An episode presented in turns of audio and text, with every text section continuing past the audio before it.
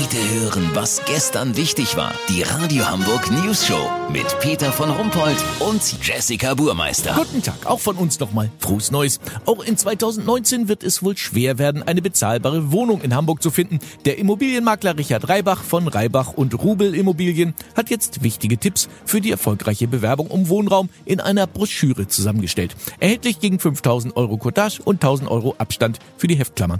Olli, du suchst ja auch eine neue Bude, seit wir deine Weihnachten verwüstet haben. Was sind das denn für Tipps? Ja, Peter Richard Reibach ist der Meinung, es reicht heute nicht, sich einfach nur nett vorzustellen und seine Gehaltsabrechnung sowie die Schufa-Auskunft parat zu haben. Weißt, wie ich mein? Äh, jein, würde ich sagen. Wichtig ist der persönliche Eindruck. Ist quasi wie bei einer Bewerbung um Arbeitsplatz. Man muss versuchen, kreativ und humorvoll rüberzukommen, aber auch seriös. Vielleicht eine kleine Federbohr um den maßgeschneiderten Anzug.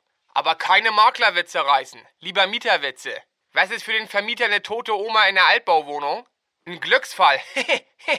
der Bewerber ist am Zug. Liefern, liefern, liefern heißt das Motto. Lieber ein paar Auskünfte zu viel als ein paar zu wenig. Was denn noch für Auskünfte? Gut macht sich natürlich eine Empfehlung vom vorigen Vermieter. Nettes Pärchen, zahlten pünktlich, schwärzen auch mal den Nachbarn an und kopulieren leise bis gar nicht. Sowas kommt gut an.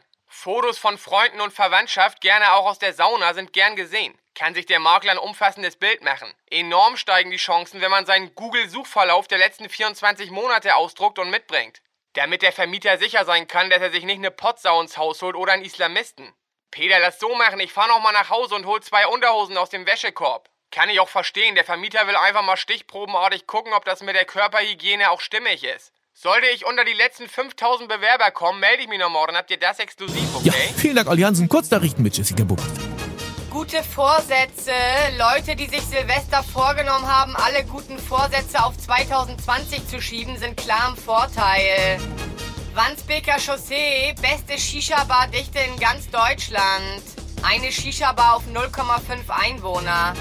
Weihnachtsspeck, Stadtreinigung verwechselt Mieter im Müllkeller mit Biotonne. Das Wetter. Das Wetter wurde Ihnen präsentiert von Schleckimarkt. Auch 2019 für euch da. Diese Woche vegane Schweinskopfsülze. Im praktischen Schaumdosierspender nur 1,99. Schleckimarkt. Wie krank sind wir denn bitte? Das war's von uns. Wir hören uns morgen wieder. Bleiben Sie doof. Wir sind's schon.